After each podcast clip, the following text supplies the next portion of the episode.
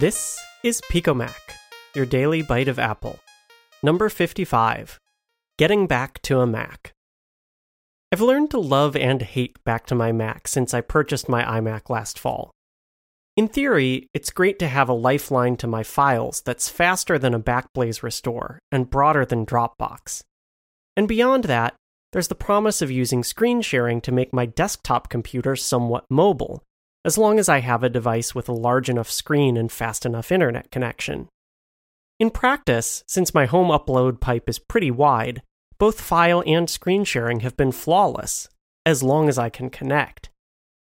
All Back to My Mac really does is keep track of the public IP addresses associated with your Macs and make that information invisibly available via iCloud.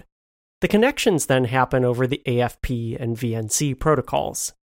But even if that address doesn't change, should Back to My Mac somehow lose its record, your Mac is adrift in the vast sea of the internet, inaccessible. Sometimes that's an inconvenience, sometimes it's a disaster if you're counting on remote access, something I've trained myself out of doing. There are a thousand and one things that can go wrong across the local and wide area networks that separate two Macs. On a couple recent occasions, I've solved back to my Mac connection failures by restarting the client computer, not the host. Other times, I've simply been at a loss to solve anything at the remote end. I've thought about setting up some kind of recurring script on my iMac to refresh back to my Mac, but I'm not sure whether it would help or harm reliability.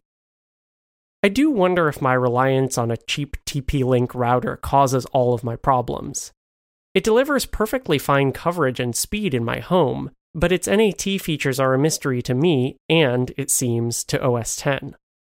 I know that there's one back to my Mac feature that does require an Apple router, waking a sleeping Mac by sending a magic packet. Whatever I saved on my router purchase, I've probably already paid back in electricity bills and broader environmental impact by forcing my iMac to never fall asleep while I'm out of the house, just in case I want to access it. It's a price I'd be willing to pay if leaving my Mac on always would guarantee always on access.